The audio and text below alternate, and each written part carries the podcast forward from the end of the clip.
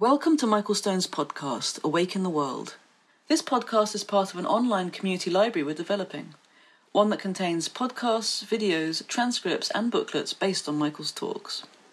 The goal of this library and this podcast is to bring mindfulness and mental health into the spotlight. Through this work, we're creating new ways to wake up through socially engaged, conscious, spiritual practice. We're creating a culture of compassion and collaboration. We've left our physical monasteries and we're bringing them online. Before we get to today's podcast, I want to take a moment to ask you to consider becoming a patron of this podcast through Patreon. Pledging is easy and can be as little as $1 per month. Just go to patreon.com forward slash Michael Stone and click on the big orange button on the top right of the page. Thank you for listening.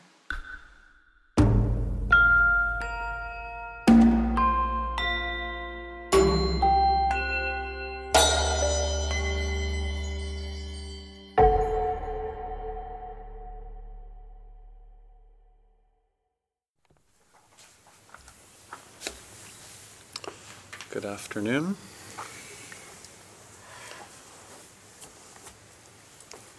Is the lighting okay? Can everybody see their handouts? Um, everybody's lunch is digested?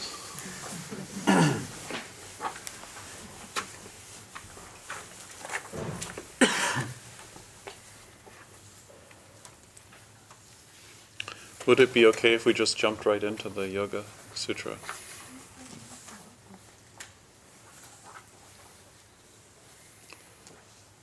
So uh, here we are at the end of the second chapter of the Yoga Sutra. The Yoga Sutra was a text uh, compiled probably around um, two or three hundred BC. Um, nowadays we call it the Yoga Sutra attributed to Patanjali, but uh, scholars tell us there was no person named Patanjali, that uh, this is just a kind of mythic invention, like so many uh, mythic sages. And the, the compilation, this text was kind of um, attributed to this, this person. So when you say Patanjali, you should keep in mind there wasn't a Patanjali. Um, and also, maybe that means Patanjali shouldn't always be he, but also could be she, or maybe, because it's 2016, should just be they. Um, the text is a weaving together of a philosophy that was dying uh, in India at that time called uh, Sankhya philosophy, along with many early teachings of the Buddha. And because it's a sutra, literally a suturing of these different uh, teachings, uh, parts of the text fit together really well, and parts don't fit together that well, which is my favorite part of the text.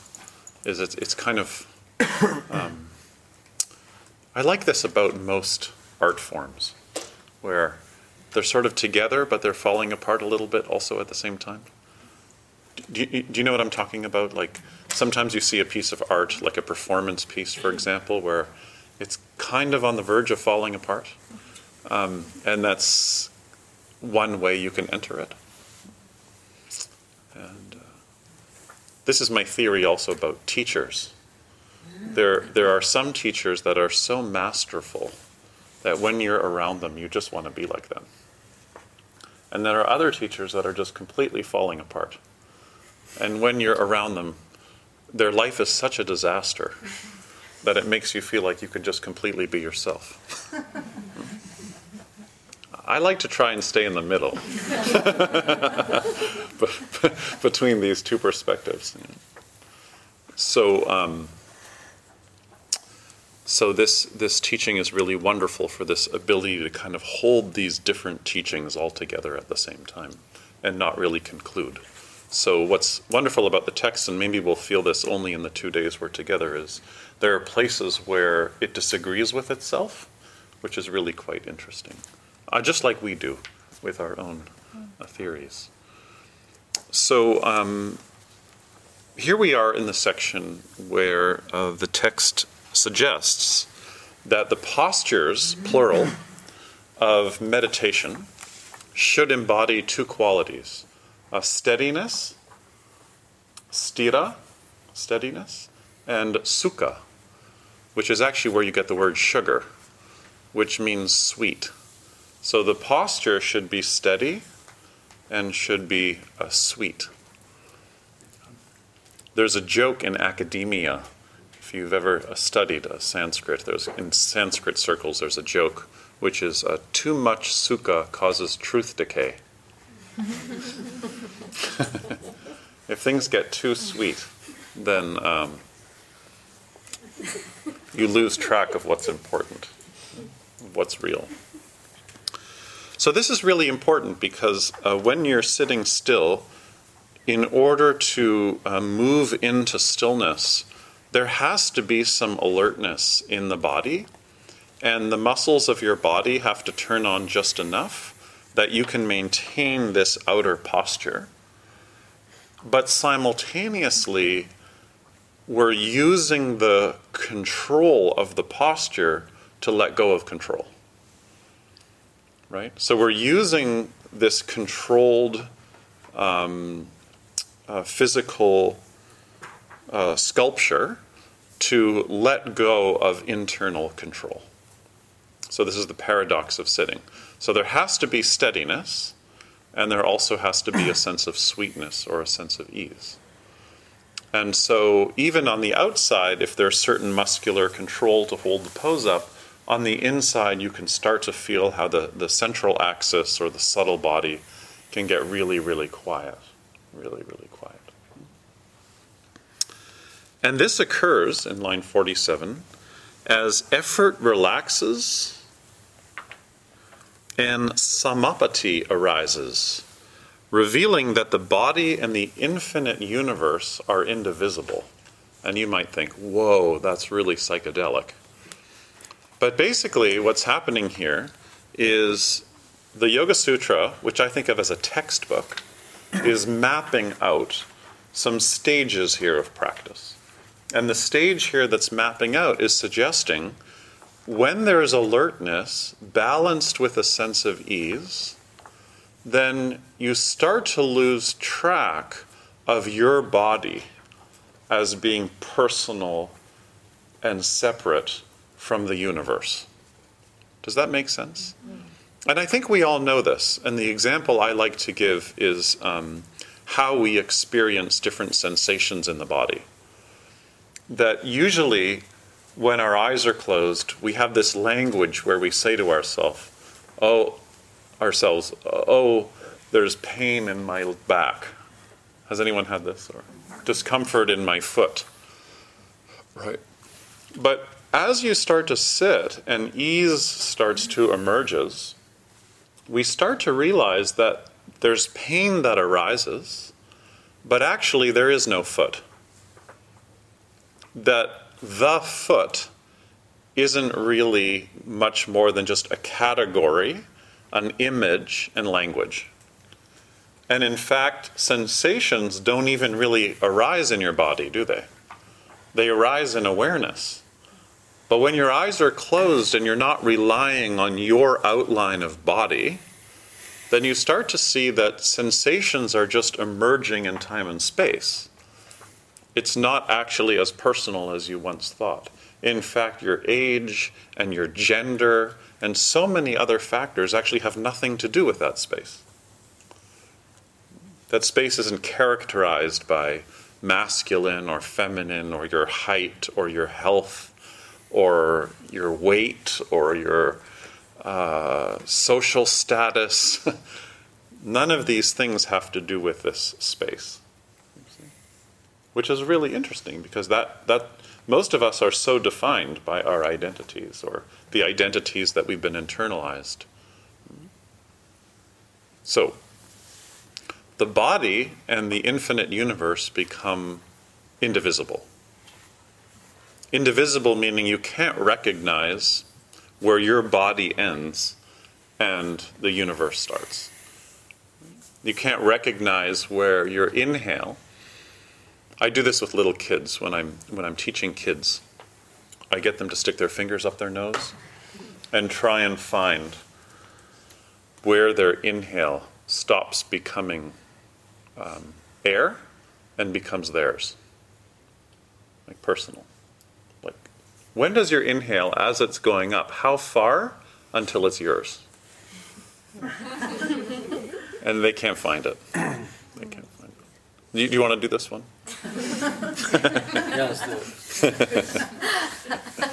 We'll do it in partners, actually. or triads might even be better.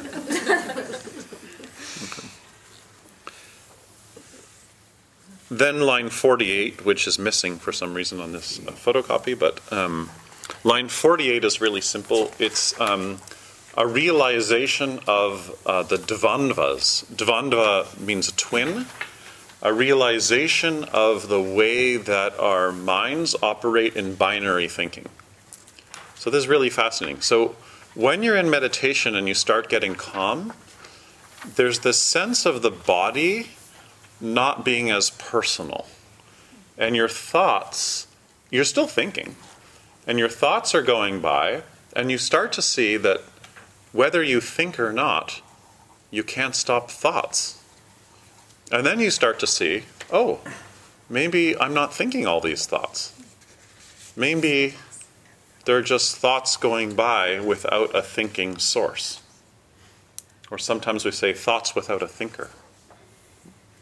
Thoughts are just moving, just like clouds are moving and sounds are moving, you see. and then according to the text, one starts to recognize how one of the basic functions of the mind is to take that parade and define it in terms of binaries. I like, I don't like. It's like the first function of the ego. I like this, I don't like that.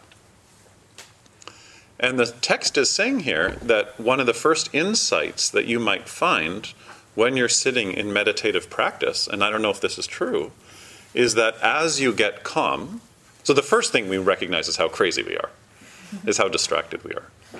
But the second thing that's being said here is as you start to calm down, you start to see that the, the, the basic function of the mind is liking and disliking. Trying to frame what's moving in terms of like or dislike. Or another, maybe it's a different set of binaries like permanent, impermanent. Trying to make things permanent even as they're impermanent, which I think almost all of us know is a, great source of suffering for ourselves and those around us. Is like trying to take what's naturally fluid and fix it and hold on to it and make it the way we want it more permanent, more comfy, much more comfortable. So these are the first uh, three sentences I, I wanted to look at. Um, are there any questions so far before we keep going? We're going to study a little bit and then we're going to do some exercises around this. Any questions? Is this relating to your experience a little bit? It's important that there isn't a gap between the teaching and your life. And that whenever there's a gap, you're asking questions.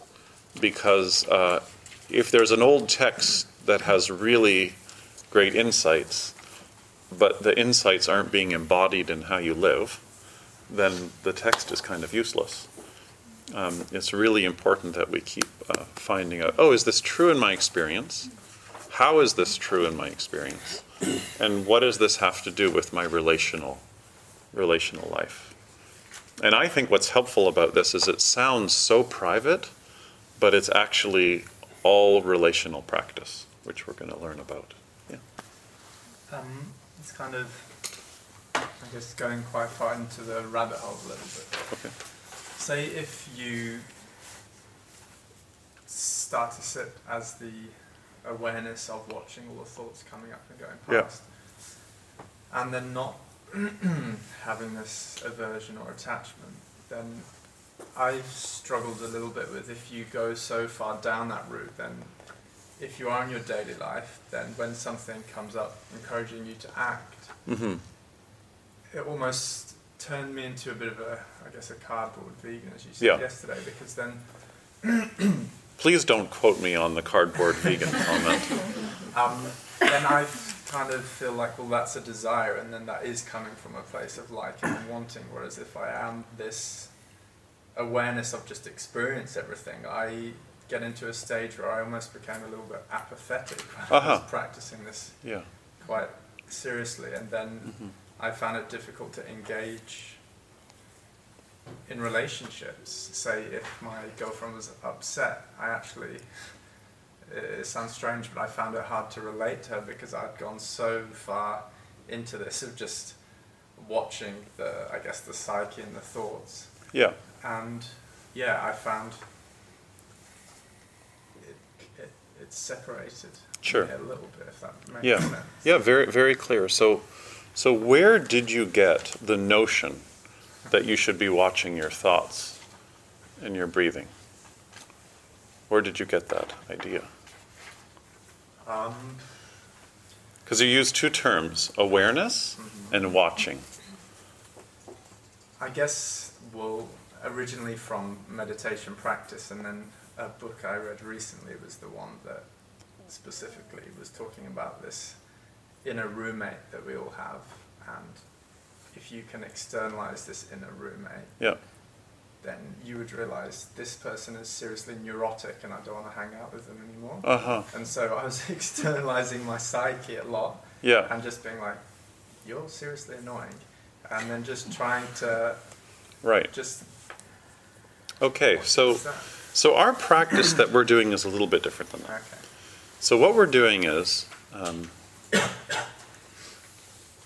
we're feeling breathing at this kinetic level. Do you understand what I mean by that? It's tactile. We're feeling inhaling and feeling exhaling. And I'm giving you a location. I'm offering you a location which is just outside the nostrils. Don't even have to go so far up. And you're just feeling your breathing there. So there's no watching happening. There's no observing happening. There's no awareness happening. This isn't about awareness. This is about feeling breathing. Do you understand the difference? Mm-hmm. You're feeling breathing happening. So, what we're collapsing is the observer into the kinetic experience of feeling breathing. Okay? And this is what makes this form of meditation different than what you get in Vedanta or many other styles of practice, where you're encouraged to watch your experience or witness your experience. What I find problematic about that language is that if you're watching and witnessing your experience, you're reinforcing the same problem that all of us have all day, which is we're not really in our experience. We're talking to ourselves about our experience. We're not really there. And we all know what this is like. Like you're having a conversation with somebody and you're not fully there. There's someone who's you talking to yourself about how well you're doing. You know, or you're making rules for yourself. Or you're measuring or comparing yourself. And that self consciousness is the source of, of so much of our suffering. The self constructed suffering, anyways. Okay? And it's also what kills creative energy. Because you can't move into creative energy when the critic is sitting on your shoulder, yapping, you know, good boy, bad boy. I like, I don't like. So, let me make it really simple. Our first practice is to allow ourselves to contact what's arising. To contact what's arising. And we're doing it with some help from our breathing. Okay? So don't watch your breathing, feel your breathing. Feel your breathing. That's why I say get out of image based um, experience. Come down and get more somatic than that, underneath images. Yeah? So, then, when there's contact, there is experience. This is meditation 101. When there's contact, there's experience. Okay? So the job of the yogi is to allow him or herself contact. And the way that I described this last night is to not separate from your experience. Whatever's happening moment to moment, you're not separating from your experience. And your breath titrates your personality so that you can absorb and process what you're feeling. It, it, it, um, it modifies and creates a safe container so that you can learn how to tolerate the affect or how to soothe yourself during whatever you're feeling as moderated by your BFF, aka breathing. So, your best friend forever is your breathing. And your breathing is going to help you tolerate whatever you're making contact with, reminding you that it's safe, it's processable, it's digestible, and isn't going to overwhelm uh, your psyche or your personality. You see? And, and so it's very, very gentle. And every time we start separating from ourselves, we use the technique of finding the beginning of the breath to come back again to something tactile so you don't separate from yourself. So you don't separate from your experience. And that's meditative practice is not separating from your experience. You see? And when you don't separate from your experience, you have wholehearted activity, which is non duality, which is samadhi. You see? So we're using the technique to stay so close to the experience that we start to develop an internal radar for where we're starting to separate from our experience. Does this make sense a little bit? Yeah. And that's the core of yoga work right there. Like if you want to if you want to describe a core of what we're doing in our practice, it's learning how to not separate from ourselves. And how to sustain that all the time, not separate from ourselves. So that um, there isn't the, the kind of splitting that happens so much in our day occurring. Because every time you separate from yourself, you then start reinforcing the witness. You see? Reinforcing the observer, reinforcing this awareness that's watching. Okay? And what we're trying to do here is we're trying to collapse that, actually. We're trying to see that that witnessing leads to the kind of separation, actually, that needs healing.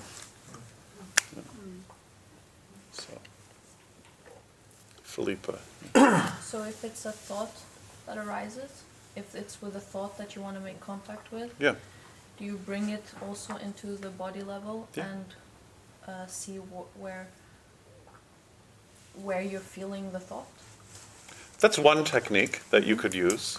Um, another technique is just notice the thought. Mm-hmm. So you can notice a thought, but still stay connected to the breathing body. Okay. And then leave the thought alone. So um, when a thought emerges, we don't get too interested in it. At lunchtime, we were talking about some of the differences between psychology and uh, meditation, and this is a big difference too, which is in psychology, when certain clusters of thoughts come up, we get really interested in what they mean and what they're saying and what they refer to. In meditation practice, we're un- totally uninterested.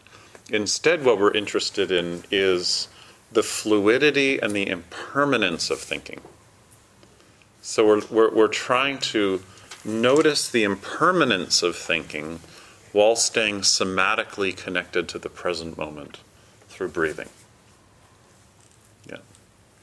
Whereas when you see a psychotherapist, you're looking at patterns and thoughts and content of thoughts and the way narratives are constructed, where narratives are helpful or unhelpful. In meditation practice, we don't get into that. We're just uh, feeling breathing and trying to stay like a submarine under the surface so that thoughts don't see us. We're just like in a yellow submarine moving underneath, thinking.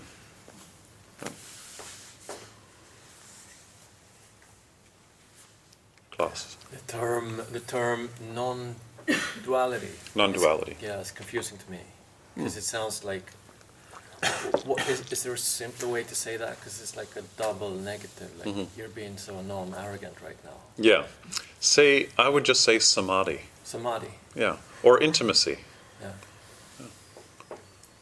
That's why last night I said samadhi is, um, or I said intimacy is synonymous with um, enlightenment. Yeah. The, the, the awakened mind is the mind that's intimate, is the heart that's intimate, is the body that's intimate with this moment. Or I would say another way of saying it is don't be afraid of moments.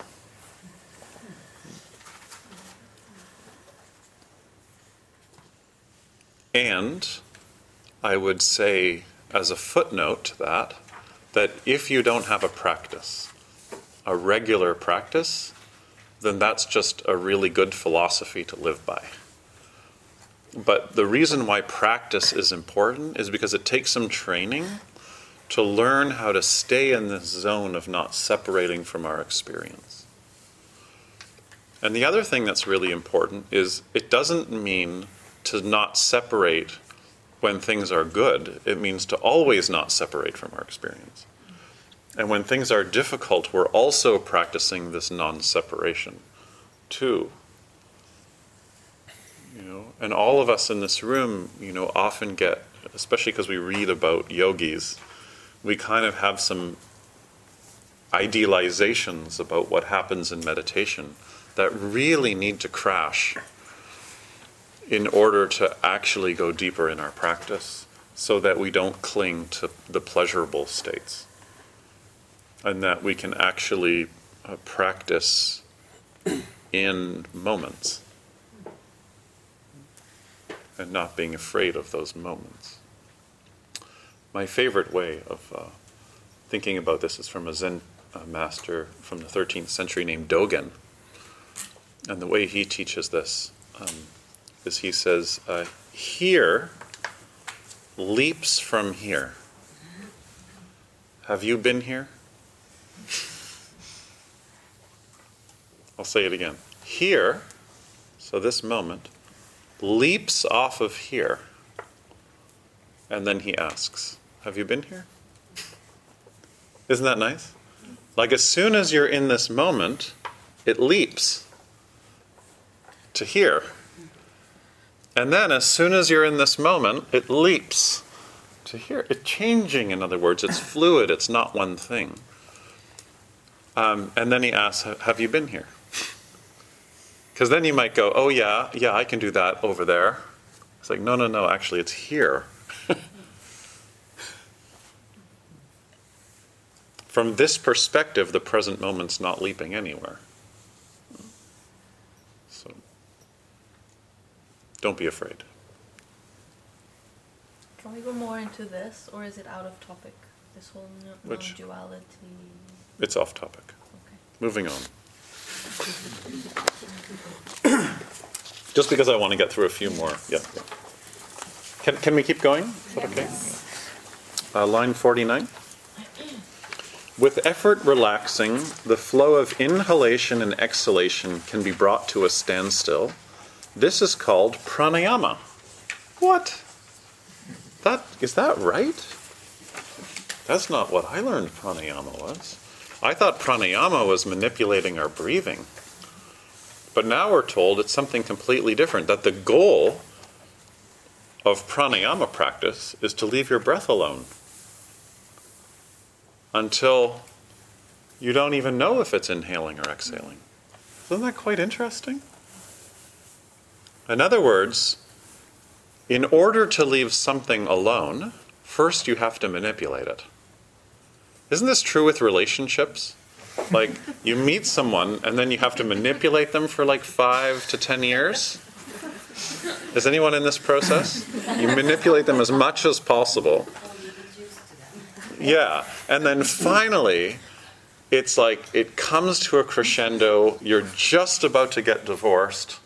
You're in couples therapy. And then um, the relationship starts. Because you've let go. You've let go so much you don't even need to be together anymore. And then um, some love is possible. And you might not even be together anymore. And the love can be even deeper because you're not manipulating them anymore. And maybe our breath is like this too. Maybe to get students to learn how to just let their breath be, because your body knows how to breathe, you just have to teach them for a few years to put their feet behind their head, balance on their arms, and manipulate their breathing until finally they can sit still and leave their breath alone. So, leave your breath alone in meditation practice. Don't manipulate it. And a great way to learn how to do this is at the end of asana practice, after you've manipulated your breath like crazy, lie down and leave it alone as if you were dying. Just leave your breath alone as if this was the last breath. And get to know what it feels like to put so much trust in life that it will breathe your uh, fragile body. Amazing. That's a really hard practice, by the way. I don't know if you felt that this morning. Just like leave your breath alone. It's so much easier to daydream than to just feel your, your body breathing. But then, right in the middle of trying to leave, so this is why I think it's a textbook, because he, he kind of, or she kind of gets what's going to happen if you try and do this. And then she says, as the movement patterns of each breath, in other words, as the inhalation and exhale start to get really soft or really shallow, are observed in terms of their duration, like how long the breath is, uh, the number, and the area of focus, your breath starts to become spacious and subtle. In other words, as your mind calms down, your breath calms down. And your breath gets really, really fine, really quiet. And then she says, as realization dawns, I would translate this maybe a little bit different. Uh, I'd actually take out the word, the, the term as realization dawns. I would just say the distinction between inhaling and exhaling falls away, and then there's clarity of mind. And all of you have probably had this experience if you have a regular practice. You're sitting, feeling your breathing, feeling your breathing, concentrated, calm, stable, and then there's just spaciousness. And you, you forget if that was an inhale or an exhale. It's almost like you were so close to the breath, really staying with the technique, and the technique opened up this new space that we just call space, where it's just really open. And the distinction between whether you're inhaling or exhaling just completely falls away, and there's just spaciousness. So that's, that's what she's saying here. And then, this isn't it's not here, but I'll tell you what happens. Is then your ego comes in and goes, this is so spacious. This is, I'm so calm. And I, I'm a meditator and uh, spiritual too. I'm really spiritual. And now you have a really spiritual ego. Because what happened was, in its suspension, in its absence, the ego woke up and realized that if things keep going well in the spaciousness room, that it's going to be out of work. And the ego does not want to be out of work, right? So then the ego comes in, which is you. You come back and try and fill the space by referring it to yourself somehow, right? And we do this with everything, you know? We do this with everything, you know? Always try to somehow take credit for good things, you know? Yeah. So, the way I think of the ego is it's the person that you've hired to be you. Okay? And they'll do anything they can to keep their job and maintain their job. So, you have to keep them on the payroll, so to speak, and keep them busy, but just keep them over here, right? Because you don't want to cut off their salary, because then they would be unemployed and it would be hard on their family and so on. So you want to keep your ego employed, but you want to make sure the ego doesn't move into spaciousness when spaciousness happens. See, so you want to keep an eye on the, the ego. And that brings us um, to line um, 52.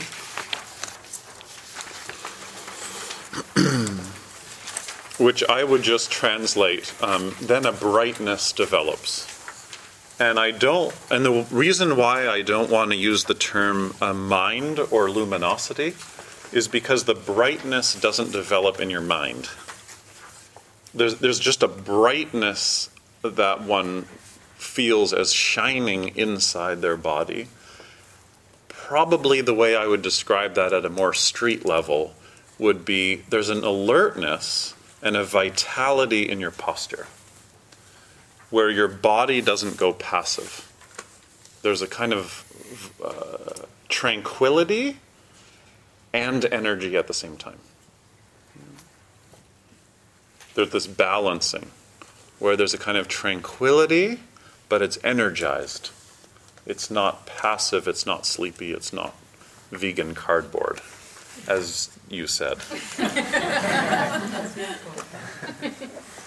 and then we're told um, that um,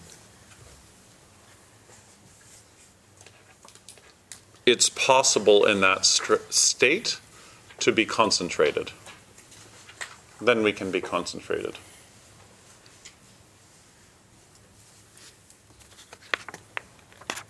Can we keep going? We're almost at the end. We just have a couple more.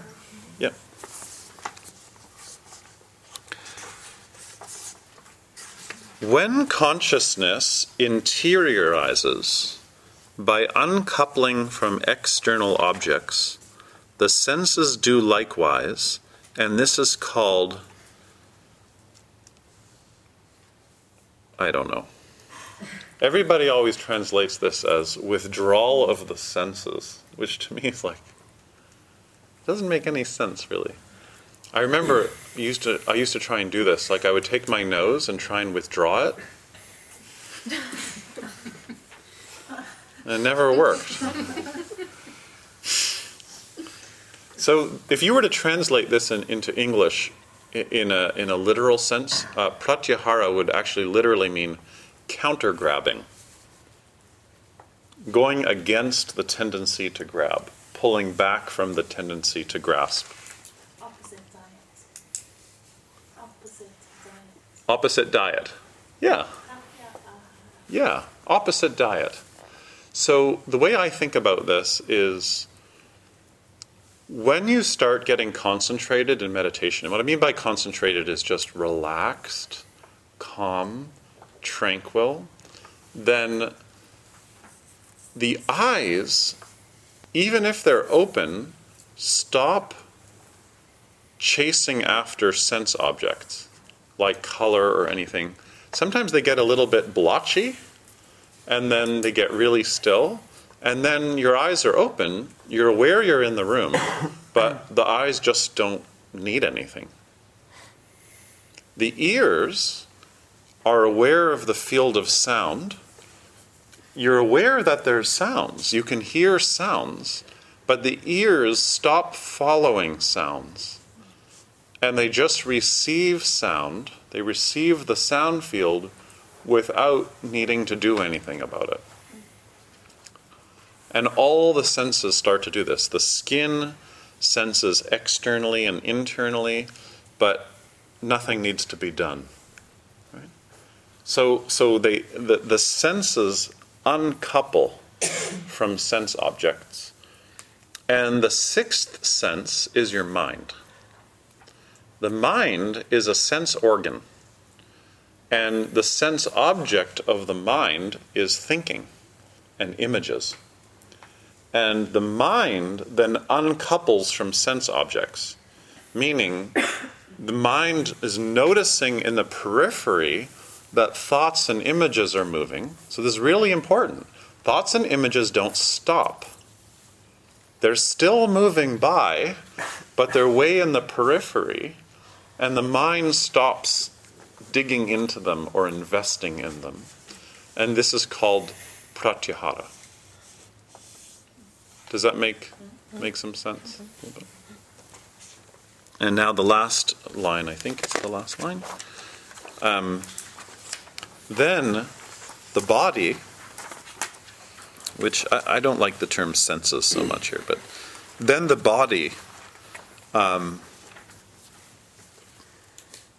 is in service of I would, if I, if I, if I was translating this, I would say, uh, then the body is uh, spontaneous, responsive, creative. Do you know what I mean by that? Then spontan- spontaneity arises, responsiveness arises. Right. There's a kind of openness to experience. And then the chapter just stops here, which kind of leaves you hanging a bit. You're like, what? Where's the part about when the menstrual cramps stop?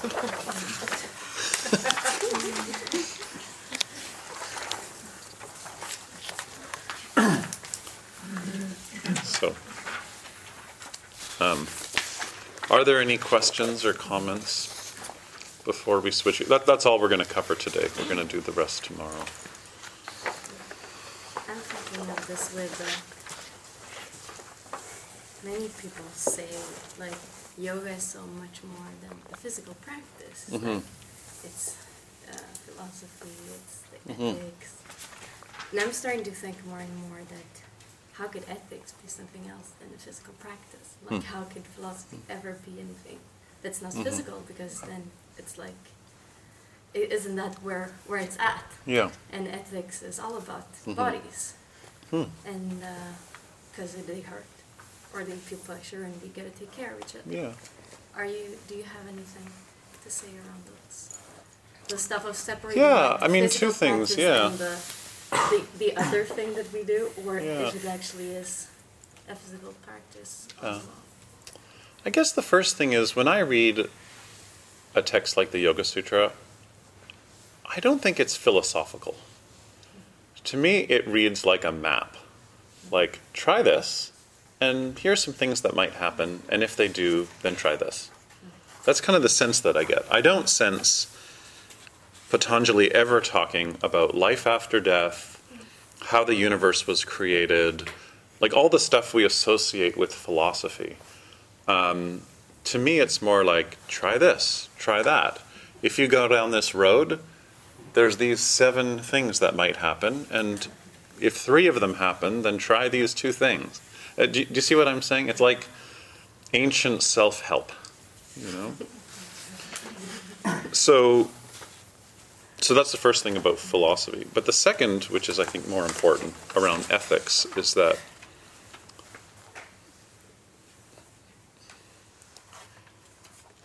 I, I think that morality in a really person in a really personal sense, like how we live, how we have values, comes from mindfulness of the body.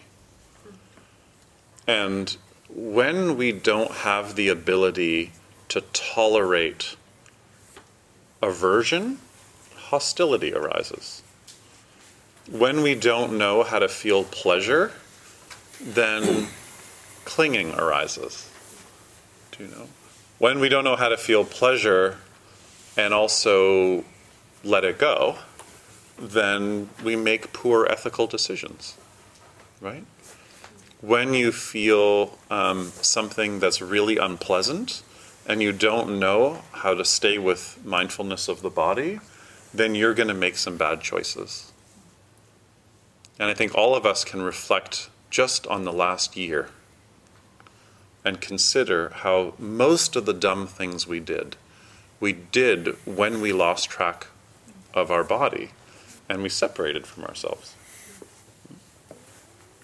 And so, one way to start thinking about ethics would be to start like really, really close and consider how not ethics as rules, but just the ethical choices we make in our community, in our family, in our relationships, I think really stem from our ability to be mindfulness of mindful of the body, to be in our bodies, to be in our experience, to not separate. And I don't know about you, but like my goal in life is just to have really good friendship and to care about people and and and to to, to live in a way where these ethical principles that I want to live by are actually coming to life in my community. And I think that partly comes from um, practice because we're learning how to tolerate the terrible feelings that come from being in relationship with people. it's terrible to be in relationship with people. right? They just say the worst things at the worst times. And I mean, if you really want to be happy, just get away from people. but if you want your life to be rich and meaningful and real and humane, then um, you need a practice that, that, that helps you tolerate the unpleasant and moderate clinging to the pleasant. And without that, I think we're going to make a lot of stupid decisions and say dumb things and send unskillful emails, which is my main problem. Un- unskillful emails. Yeah. So I'm quitting email.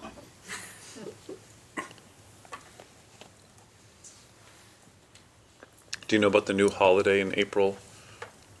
International Email Debt Forgiveness Day. Do you guys know about this? This is this is a thing.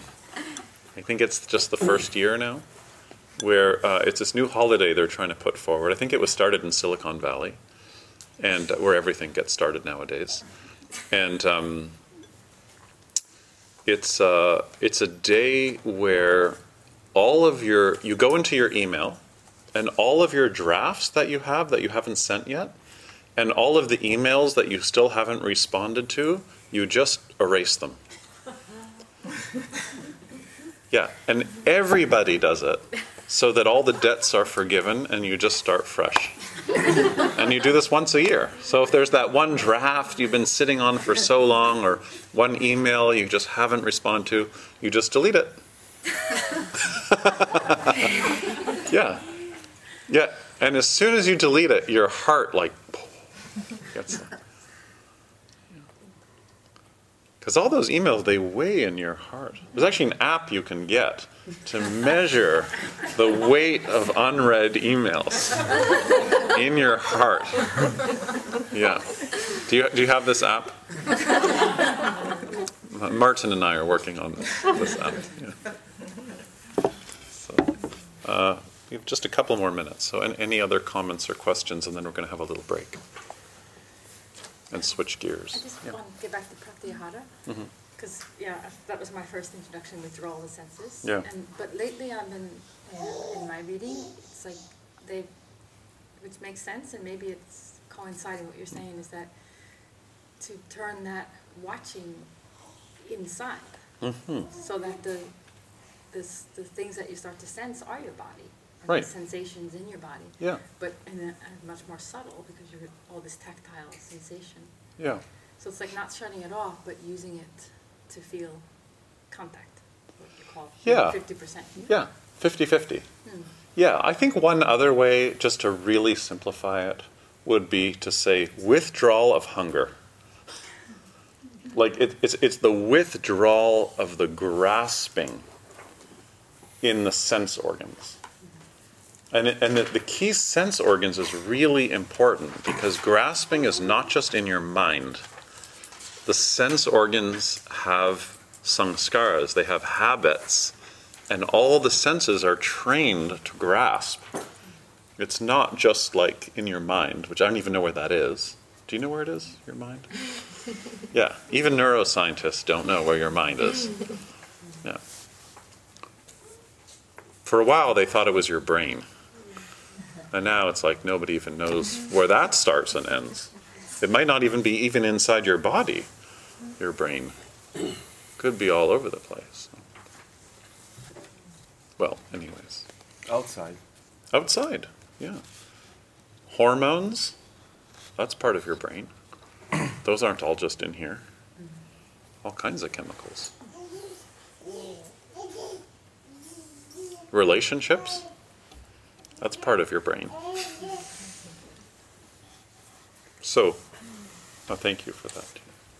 One more comment or question, and then we're going to have a, uh, we're going to nurse.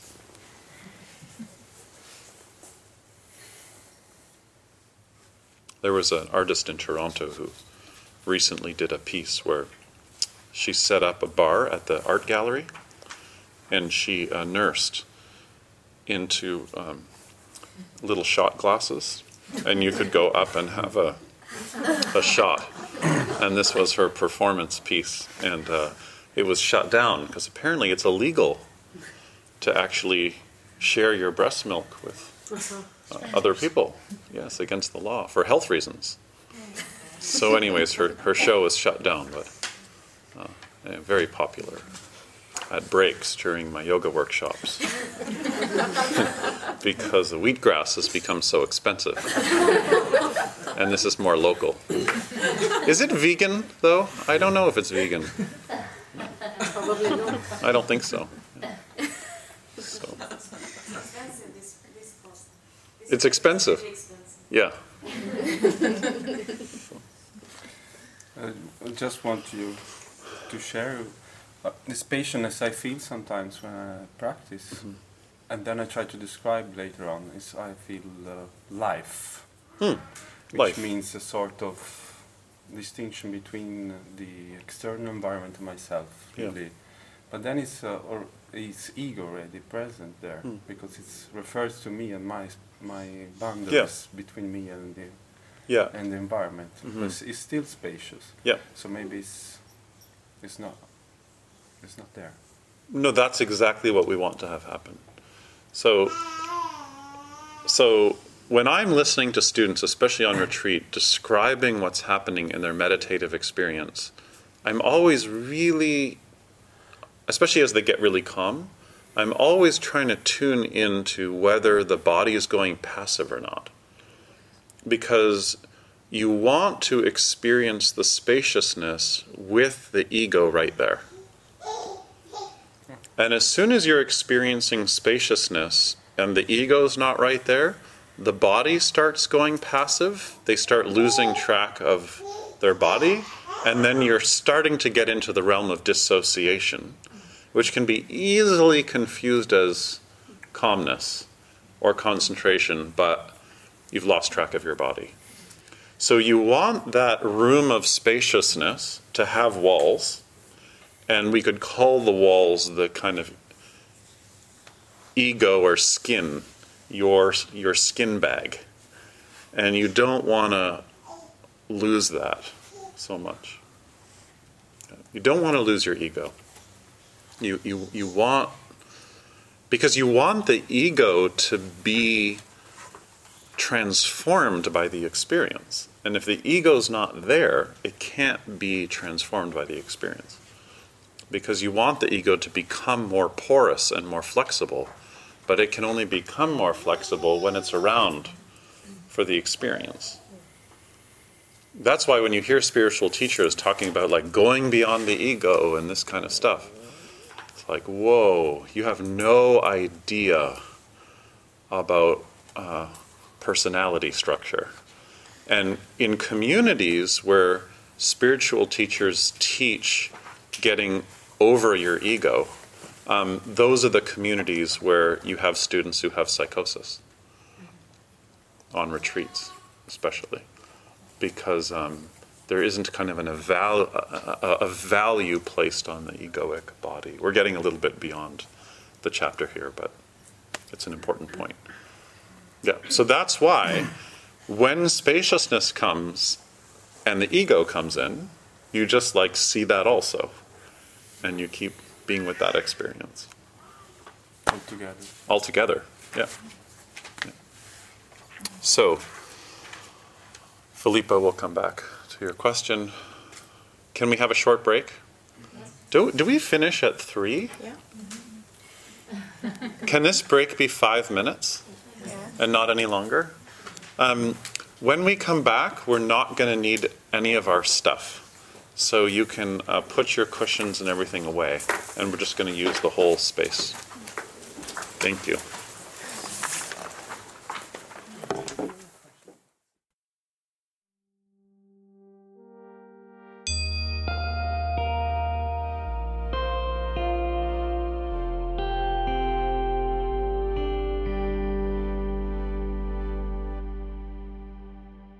Thank you for listening to Michael Stone's podcast, Awake in the World.